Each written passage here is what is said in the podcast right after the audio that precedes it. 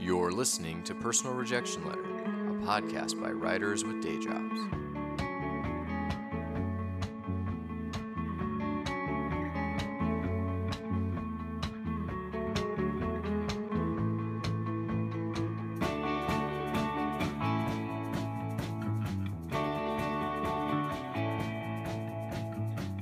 Hey everybody, I'm Dan Lipman. And I'm Kelly Daniels. Welcome to the podcast. How you doing, Dan? I'm doing fine. Thank you for asking. And yourself? Pretty good. Pretty good. I have a extra good um, clothing ensemble right now. Kind of a, a surprise because unseasonably warm weather and not much laundry. Yeah. So I have this hoodie, sort of light coat combo that I'd never worn before, and I just saw myself in the mirror, kind of walking out, and I was just like, "Damn!" I'm like hip. Like you know, if I had some better shoes, I would be like right in a window of a department store in downtown Chicago. That's where. That's how I'm looking today. I'm glad I'm on Skype because that would be distracting to look at. I would just be feeling bad about myself and fantasizing. Both the uh, hoodie and the um, coat have been taken off, though. So I'm just long sleeve shirt, t shirt. You're wearing a shirt and pants? yeah, and socks and shoes. I'm wearing a trucker baseball cap, a t-shirt, and uh, jeans. So you're allowing our listeners at home to really Mhm. get a visual. Yeah. You know, go phone play it- sex always is like, "What are you wearing?" That's how you start it. Did you know that? No, I didn't. I What's won't phone- tell you how I know. That's we'll just keep that our a, a secret. But uh, that's what I understand is the uh, intro to that that particular entertainment. What are you wearing? That goes to show you how like how important how you dress is to sexual attraction. I guess so. Yeah, or what you're not wearing. Yeah. Oh, I see. Because I would say like, describe your cheekbones to me. there was some um, book I read at one time in my life where everybody was nude. It was a science fiction fantasy kind of thing when I was younger. Everybody in the society was nude, and then and clothing was somehow um, only allowed to the upper classes, and wearing any little bit of clothing was just unbelievably erotic to the plebeians. and so, like, they would like stash a pair of underwear or something, and then and then secretly put it on at night and woo. Well, you know that makes sense. I remember as a, as a young man, sometimes I would be occasionally dragged to a strip club or something because somebody, you know, there'd be a lot of peer pressure, and uh, there'd be all these. That's new sexist of you. Did you know that? Yeah, I didn't like it. I was uncomfortable, and I don't do it anymore. But um, there'd be all these new dancers, and then there'd be this bartender, and she'd be fully dressed, and you'd look over, and you she'd be the one that you'd be the most interested in. Yeah. So there's something psychological there. You also thought you might have a chance with her, as with the other ones on stage. No way. They would just Because take your was- money. And yeah, Ah, the, the bartender was lower status, I would say. You know, she's Not to working up to the stage. Yeah, maybe. I don't know how it works. You seem to have a good uh, feel for it, though. I just, you know, I just have conviction, um, or seem to. All right, hey, I'm going to ask you a question, Daniel. Oh, that's how we do these, Yep, sometimes. Daniels. What uh, this happens to you occasionally, I imagine. Yes. Um, yes, you don't know what the question. Okay. Oh. Um, what ha- what do you do when you get a notification from a friend that their book is coming out? And before you answer that question, let me add a little bit to it. okay.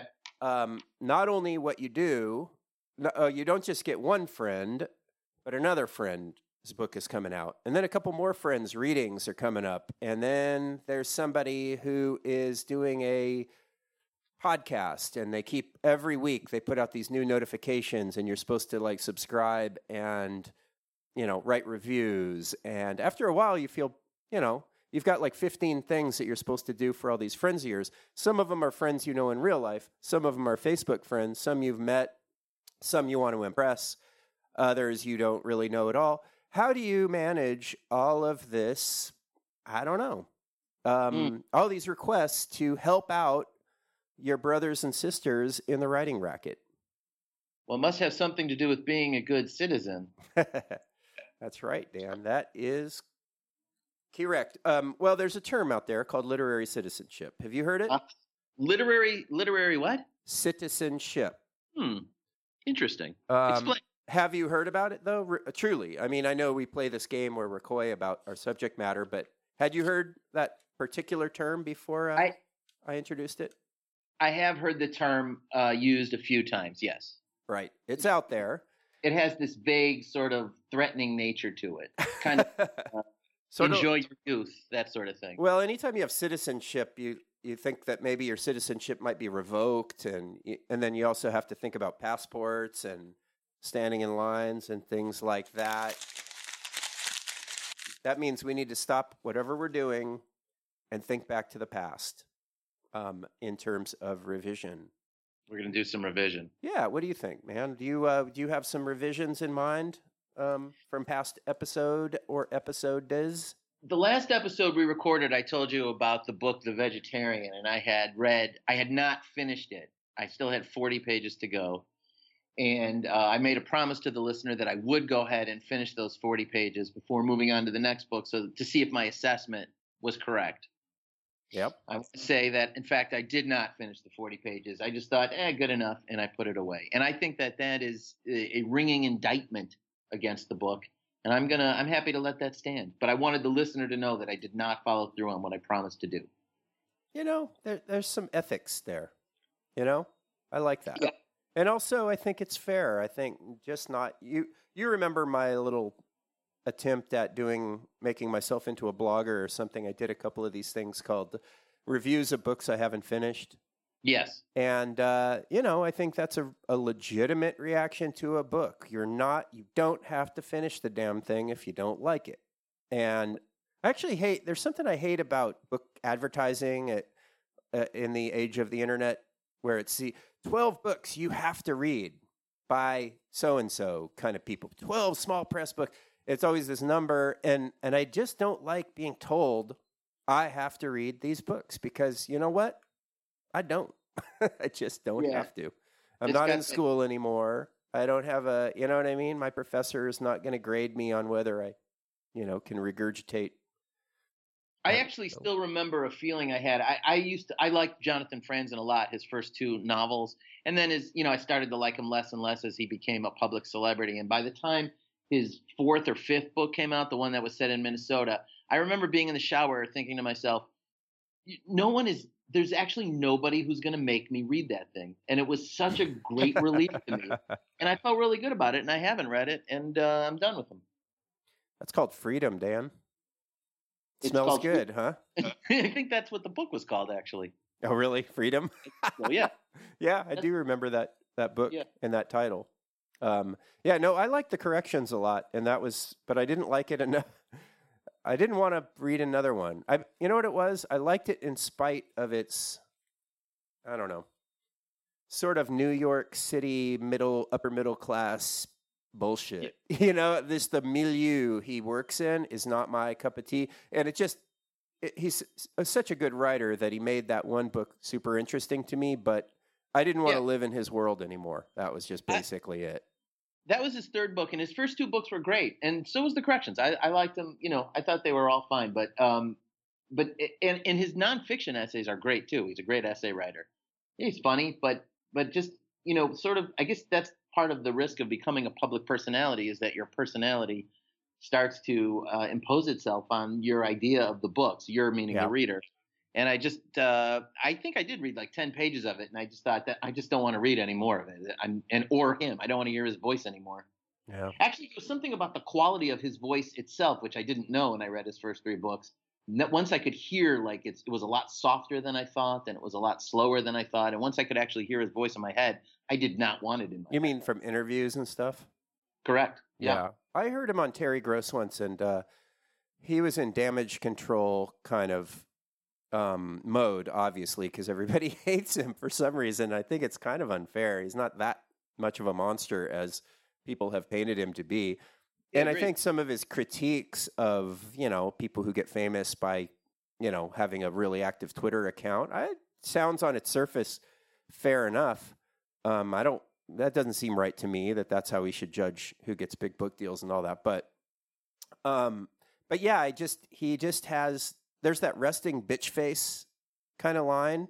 Probably Mhm. a sexist thing there, but um, there's like something along those same lines with his voice, just ass voice. you know, Yeah. just you just don't like him that much. And he was trying to.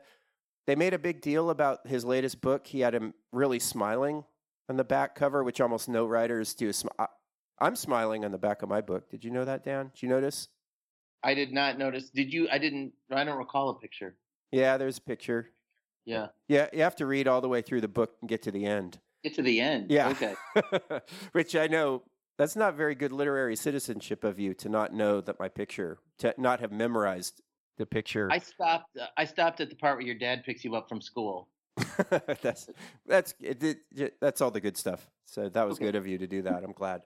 Um, no, I just you know authors are so solemn and their author pictures, and I just thought Yeah, I'm yeah, not going to do that. I'm going to like smile and say, hey man, I'm a joyful person and having a good time, and I'm not a whiner like all you people. That was my Well, attitude. I'm also smiling in my author photo, and somebody's got their arm around me, so it looks like I'm cuddly. Aw, So we're That's just two sweet. cuddly guys. that's What about you? What do you want to revise from last week? Well, I uh, listened to the last um, episode that has come out, and that was the um, anxiety of influence one, and that was a great episode. I really enjoyed it, but I A thought that I. I could have made fun of you a little harder about the new school, normal school Mhm. um, flip. well, new new school, normal uh, school gate. I think is what we're calling it on the podcast now. You um, did. You did make fun of me harder, but it wasn't recorded because we were in a bar with Joe Bonomo later Yeah. on. Well, that's because I didn't quite about. realize the extent of your of you thinking that normal and new were like somehow the same word. of my boner. yes. Yeah. Made fun of your boner. Hey, but that's that's actually not my real revision. That was just my intro to my real um the influence thing, I, I missed an opportunity to spread some wisdom from my old teacher, Stu Dybek. So this is a good name dropping. Um, Stewart, if you only read his books and don't know him personally. Um, he would actually talk about this a fair amount about um, influence and originality. And he said that the trick is to not be just influenced by one writer. Soon as you have like five or six or seven or eight influences, no one can pick out any particular writer that, and that's called originality. Mhm. Even though there may be no, you're sort of, in his theory of it, the ir- ir- individual has no actual originality. It's just, except that you are the auteur in a way of collecting the things you're, of kind of curating the different um, thieveries that you have managed over the years and Right. kind of and kind of organizing them and that's what originality is Well, that certainly makes sense, and it's an argument for uh, for reading as much as you can and, and as widely as you can. yeah He's a nice guy. I, I interviewed him for Fifth Wednesday. oh so you could uh, you can call him stu too Uh, I did call him Stu. You know, he offered to meet me for lunch. He said that he would take me out. We could get sushi, and I panicked. I was so nervous to meet him because I was such a fan that I just I said no because I was afraid of those. I said I was afraid of recording him in a public place that it wouldn't come out well. But um, in fact, I was just afraid to have lunch with him. Isn't that sad? And he was so sad. nice. Well and he's also something of a gourmand he really he enjoys his food and uh, sushi you know you should have done it and he's actually really generous he would like do things like buy the whole graduate class like drinks and appetizers for no doubt having several hundred dollars worth of bill at the end he was that kind of guy very Yeah, I just could- a I- good I- guy all around I lost an opportunity. I sent him um I sent him a copy of my own book. That's that's how much of an asshole I am. Yeah. To, to like thank him. I sent him some other things, but I sent him that too. And then he actually read it and wrote me a note, or he read one story of it and wrote me a note about it. So I was really uh he, what a real nice guy. What a literary citizen. Yeah, that is an absolutely great transition back. And I was getting ready to do it, but you you already saw it coming, or maybe you knew that you were going to transition back there. So I applaud you, sir. Um, so literary citizenship. Um, did did you answer that question about what you do with? I mean, do you ever just say, "Fuck this guy," you know, I, or I'm just too busy, or where where's the cutoff for you, Dan? Because you can't champion every single. If you have like you know two or three thousand Facebook friends, you can't champion every book. Um, right.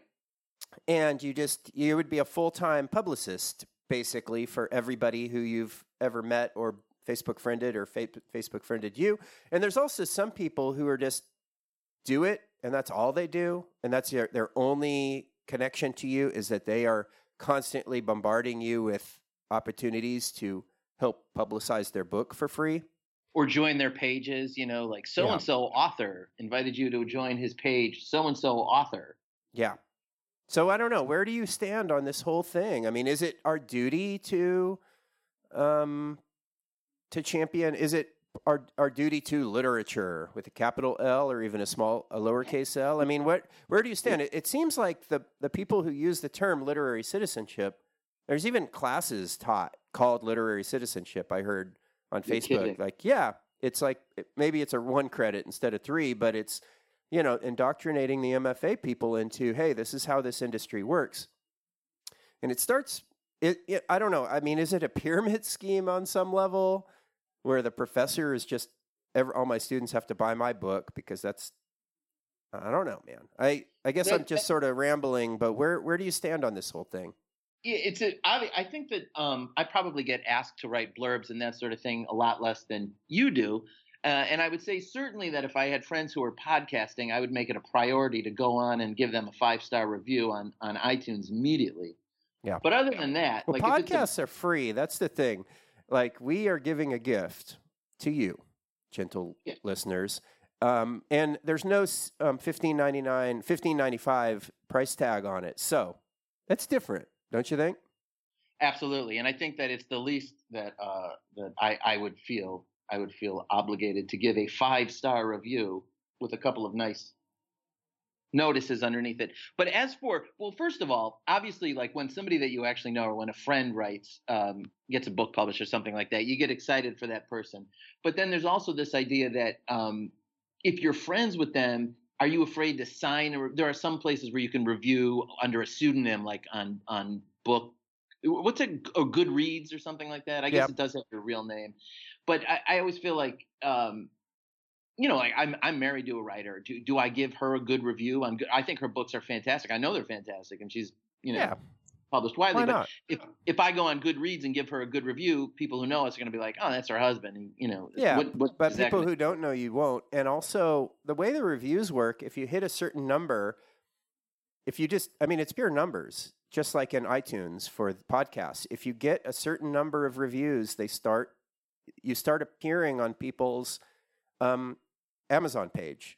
And so, and those, the numbers of review have nothing to do with like, they're not going to filter out the ones that are your personal friends. It's just, hey, how many reviews do you have? And people buy reviews, which is um, unethical. And uh, I heard that I read about this on iTunes. If they suspect, if you get caught buying reviews, they'll uh, kick your podcast or your music off of iTunes. Well, what about Amazon? I mean, I'm always getting notices like, I'll send you a free ebook if you'll review it. And I think the understanding is that if you review it positively, but maybe that it's never said.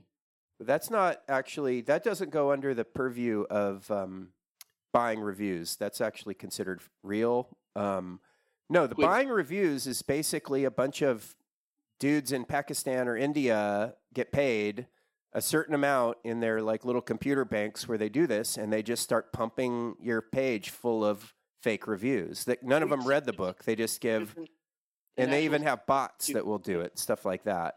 Huh. So there's an actual service you can pay for. Yes, absolutely. Um, and you can kind of tell when you when you read through, uh, you know, a certain book has 278 reviews, and you start reading through, and there's just this kind of generic quality to almost all of them. They're really short and they're really vague. Um, so uh, yeah, no, that's a real thing, and obviously, why wouldn't it be a thing if the stakes are so big? Like you getting a lot of reviews is the difference between you selling a bunch of books and not. So why not game the system? Everybody's constantly trying to game the system, except for us, because we're just suckers. We think Right. we have this idea of honor. We're a two man Greek chorus trying to uh, podcast to power, letting the people know what's happening. yeah, no, that is happening though. I mean, anytime you have a system, you're going to have people that are going to try to game the system. You know, that's just how it is. So then let's I mean let's get back to the original issue then. Like what we're writers, what do we owe the quote unquote community back? I mean what is there that we have to do or what should we be doing? Should we be going to all the book readings? Should we be buying books? How many books do we need to buy to to uh, You know, it's it's, it's like Social Security. You got to buy books, and then somebody will buy your book. Yeah. Um, well, here's my follow up question to that. What if you really you like the person, nice person, working hard, whatever, good literary citizen, bought your book, reviewed it, did everything, but you hate that person's book. Like you just don't like it. You know, you're allowed to, and it doesn't mean that you don't like the person, doesn't mean they're a bad person.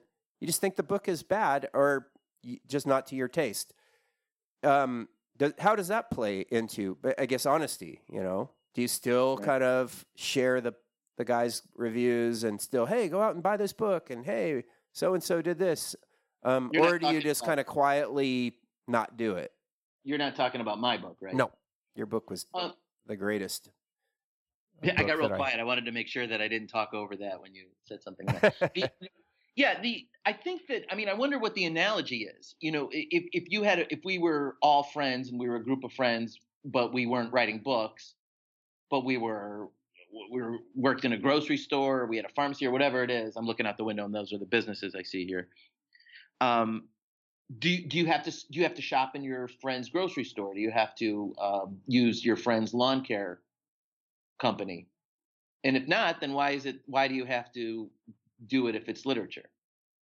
Yeah, I mean, and I think some people would say you do have to use your friend's laundry service or whatever. And I guess the question is, um, if it's all things are equal, why wouldn't you? Unless you're just an asshole. Um, but what if that laundry service is way out of the way and it takes an extra 15 minutes of driving to get there? And um, what if what if just the quality is not very good? You know, you just have had some problems with the quality, and it's hard to tell your friend that. the, the stain out of the collar, now I'm angry. Yeah, that's. Mm-hmm. Um, Well, the the question, and I and before we get too silly, I mean the the question is is like, what do you do if you aren't uh your heart's not in the support for the book, or if you if you are uh if you don't like the book but you want to support the writer, that's what you're saying. That's what you're asking. yeah, or yeah, I guess if or maybe you don't want to support the writer. That's the other possibility. Maybe it is like, no, I don't think as much as I like this person, I don't want this book to succeed because I don't think it's a good book, and I think that the best books should be the successful books. And I may, maybe that's just a theory that's just stupid and crazy in itself, like the idea of kind of meritocracy of books. Um, yeah. we know that's not how it really works. The most popular books are usually poor quality from my perspective, right? The 50 Right. Shades of Grey kind of thing. Not no serious writer thinks that's a good book. Um, and the fact that it sold all these copies is just more an indictment of the, the sort of taste of people who um, I don't know. We're getting into a different It- it subject does- in a way. it doesn't even function as a book that that particular product. It- it- but yeah, so I mean, there there is something to literary citizen. I think you would agree to it. I mean, th- once you start codifying things, there's a there's uh, almost um, a danger to it. If you say like, well, you have to blurb anybody who asks you to blurb, or you have to go to all these book readings if they're happening around you. But th- nonetheless, I mean, you should as a as a person interested in the arts, I mean, you should be supporting the scene, whatever it is around you. What if you're like somebody who I'm not going to name, who is really proud of my uh, and happy for me that I publish in the Sun regularly, but then says, "How come they're not giving away their their uh, content online free?" And then they get Mhm. mad because the thing that I put online is a, a teaser. and It's only like a third of the story, and then they will refuse to buy the actual issue um, because they expect everything to basically come on for to be free on the internet these days. What would you Well, that- say to that particular person? What if that person read that third of the thing and just thought that was the whole essay? Wouldn't you be worried about that? I would, and I, I that's why I always would tell that person that wasn't the whole thing. That's why it didn't seem like it was over because it wasn't. so Uh, anyway, that happens. Believe it or not. oh, I do believe it. I do believe it. I think. Uh, I, I think that we've had a similar conversation. But uh, the, well, the, I mean, that's a different issue. Is should the Sun be giving their stuff for free? And I think the the magazine that I work for, Fifth Wednesday Journal, we don't we we give some stuff online, but it's still mostly uh, on. You still have to buy it. It's still you know hard copy mostly. But the Uh, Sun is is a different beast in that it it actually breaks even. And I don't know about Fifth Wednesday, but most literary journals are supported by a university or somebody's losing money somewhere along the line, or there's a grant that's paying for it, and nobody really expects to sell copies. You know, you, you just it isn't that kind of thing.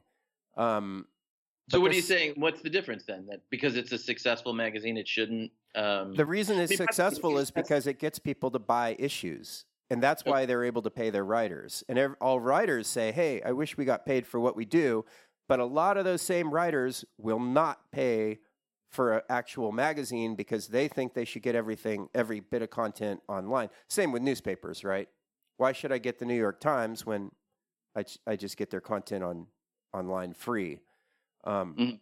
And it, uh, or maybe I, I think this is a subcategory of the discussion of literary citizenship is the idea of free getting stuff free rather than paying for it somebody's paying for it somewhere right. and either and we're also when it comes to getting free online content we're paying we're veering off my script by the way um, you're paying for it in your time dredging through all the shit that's on the internet to find that one out of a hundred articles that actually is good well written well researched vetted interesting useful um, and we pay for that in our our time of like going through Facebook and clicking on all kinds of stuff that isn't good. Um, and uh, you know, it's like reading through it is like I'll paraphrase uh, Knausgaard in one of his books. He said that reading the news is like upending a trash can over my head, but I do it anyway. you know. yeah.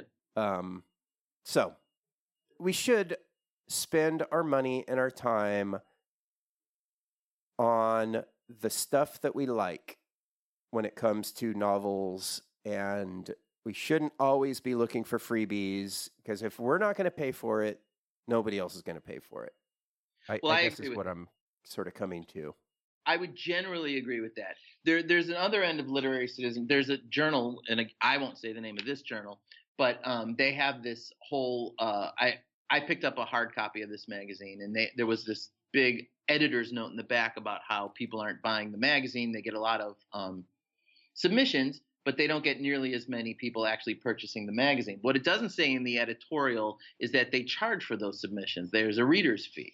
So I think that that once you've already paid to have your story, once you've already paid for a uh, you know a non-personal rejection slip, then you don't you're not also then obligated to go back and buy the magazine. So the literary citizenship kind of cuts both ways.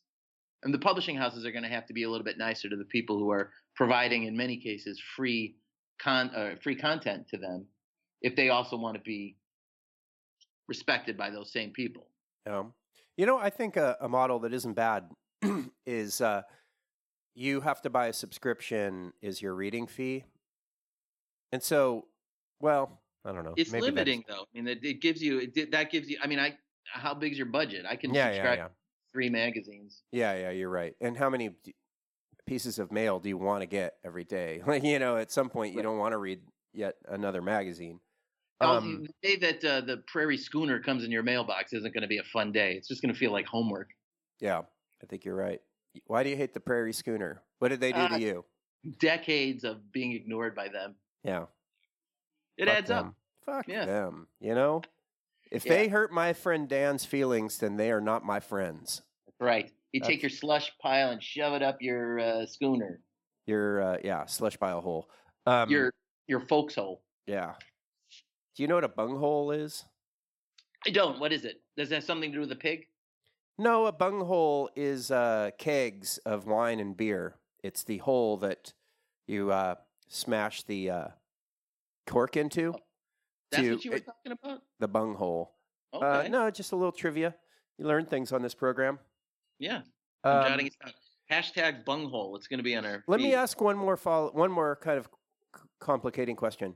Would you, when it comes to um, supporting your friends' work, um, books and all that kind of business, um, would you make a? Do you feel differently about a self-published book versus a traditionally published book? Yes. How so? Well, I'll tell you what. If if the if the person is being honest about it, then um then no. and you know, if it's a friend of mine and they've published, they've self-published a book or independently published, to use the nomenclature of the day, then then I'm perfectly fine with that. But I am finding lately that there are people who have self-published their books and who are like not uh, being forthright about that. It's not part. It's you know. Um, I know somebody who's self-published a book and is constantly, you know, good with. She's good with the promotion and everything like that, but she keeps saying things like "my editor" and all this stuff like that in the interviews. And I know it's not true. It's it's. Uh, Mm-hmm. There may be an editor, but it's not in the way She that probably she. hired an editor, right? I don't even know if that happened, but maybe. Yeah. I mean, so anyway, that's what I'm saying. So if somebody's forthright and saying like I've, I've independently published this, I I don't have a problem buying so it. you don't it's- like the sneaky, pretending kind of. Okay, that makes sense. Right. Hey, And there- congrats! You you just used the word forthright in a way that David Foster Wallace d- used the word incorrectly, forthcoming. And uh, we all know we talked about this before. You remember? This was on the last the last one we recorded. You said you were going to do uh, research to see if I was right about the forthright, forthcoming. and there it is. You Boner. just heard that I did it. Did you actually do the research, or did you just No. believe me? No, I forgot about it the second uh, we were done recording. That hurts. But I'm jotting it down. I didn't forget about you. I Oh, forgot good. about. Oh, just everything I say. Yeah. I'm not. I, I love you, but I'm just not in love with you. I love- Understood. that's a good distinction. Um, What are you wearing? it's really it's like steamy hot in here, so I have been actually undressing. Um, hope no students come. It's between terms right now, so uh. I'm, I feel relatively safe that nobody's going to come in, so that's all right. Um, hey, man, that's a good segue into our final segment. Okay. and that is uh, how do we say it? Um, how's the reading, writing, teaching, Dan? What are you working on? How's the reading? How's the writing? I've just finished reading The Lathe of Heaven again. Have you read that ever? no, I've heard of it. What is it? Remind me. Ursula K. Le Guin, Oh yeah. Dystopian, um, you know, vision of the future. A man dreams, and his dreams change reality. But it's not. It's not stupid like you're thinking. It's the the, the reality doesn't. Like the, the the people in the reality don't know that the reality has changed. So if if he dreams that there's a, a pink horse, then horses are pink, and horses have always been pink, and he's just the only one who remembers that he made this change Yeah. through a dream. So he's like a god, just sort of like without even understanding why.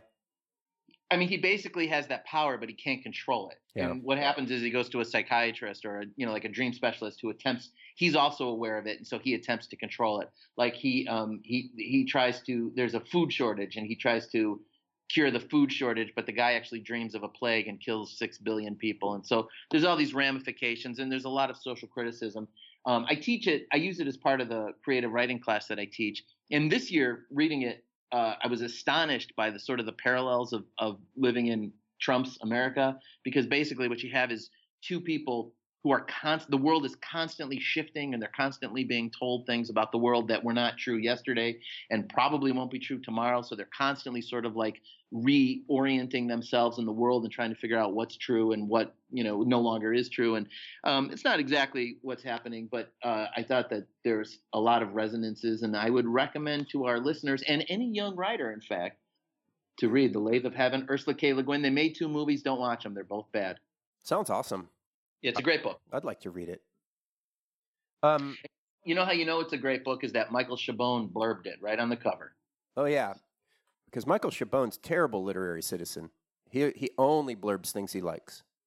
He'll never help help his friends out. So we can trust. The worse the literary citizen, the more trustworthy that person is as a I- source. Huh? yeah good That's what a- about you what have you been up to Well, I thought I haven't talked about writing in a, a good while. Been sort of, you know, going through all those, and, and we're in between terms, so I don't really have much to say about teaching. And um, I uh, am reading some interesting things, but uh, as far as the writing went, I I would admit that the uh, recent uh, shift in, I suppose, uh, our global situation, our national situation, uh, really threw me off. And I think a lot of writers probably have felt this way that Yeah. every, I mean, everything did shift in a way um, pretty significantly. Um, our reality shifted. And so the thing that you were working on just may not pertain anymore. And so I, I stopped working on my novel that I was pretty far into. just kind of wondering, is this still matter? And then I jumped around to a number of different um, uh, projects, and one of them I want to tell you about one of them that I've abandoned. I didn't even go anywhere with it, but just to tell talk about my own folly, I suppose. Um, I had this uh, this thriller novel manuscript that I wrote a long time ago, and that it uh, it never went anywhere. And I, I, finished a draft of it, and I showed it to five literary agents, and they um, said no. And then I just lost um, confidence in the piece and just didn't keep trying. Um, sure. My favorite my favorite uh, comment from a, an agent for that one was, "Wow, yeah, really, a beautiful writing, um, but it's kind of strange. It's just kind of too literary to be a thriller, and too thrilling to be literary."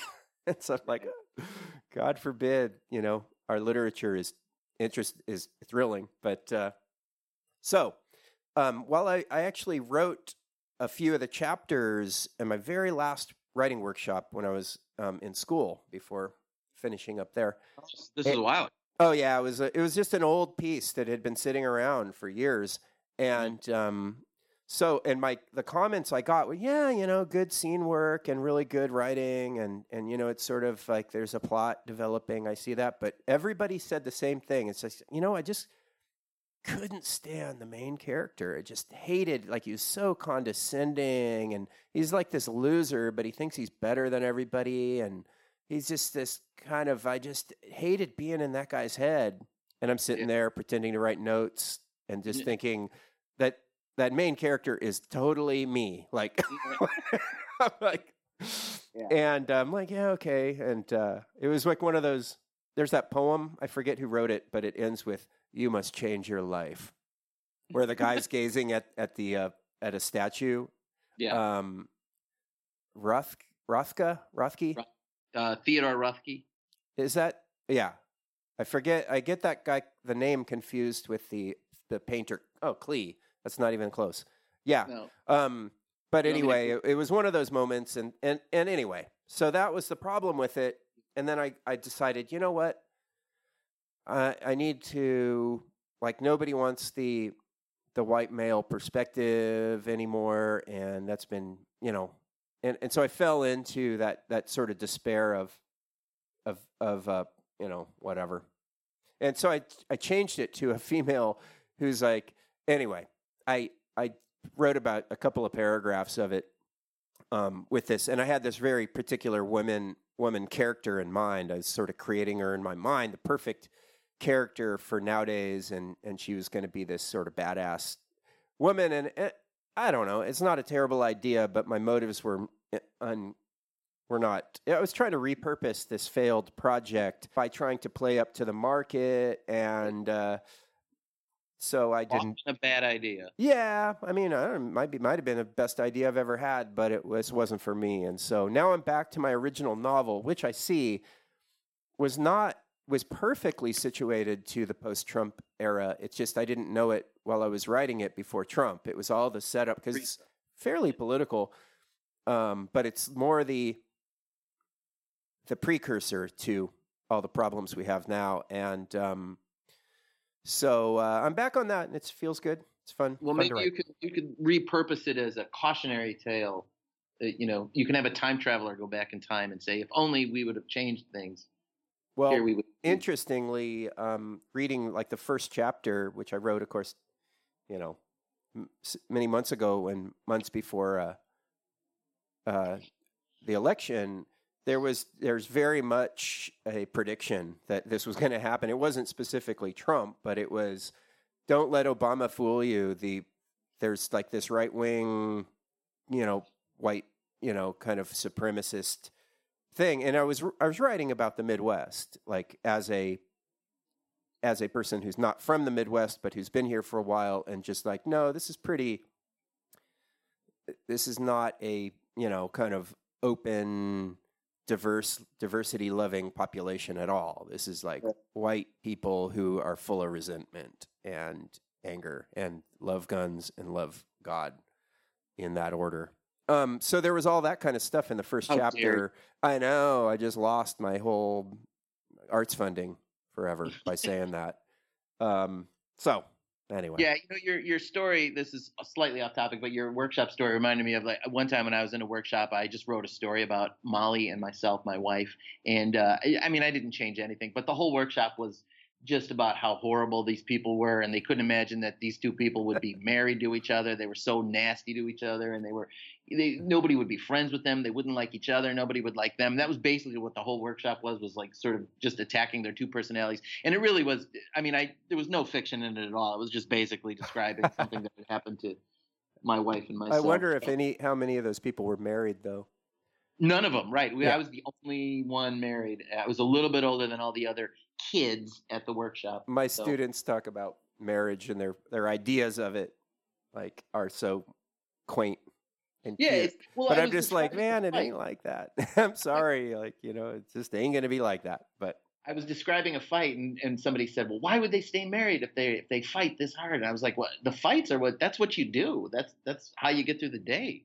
That's what you do when you're married." By any of it. I hope that those people are happy, successful writers, and married, and uh, and with loving partners. I hope they've learned their lesson.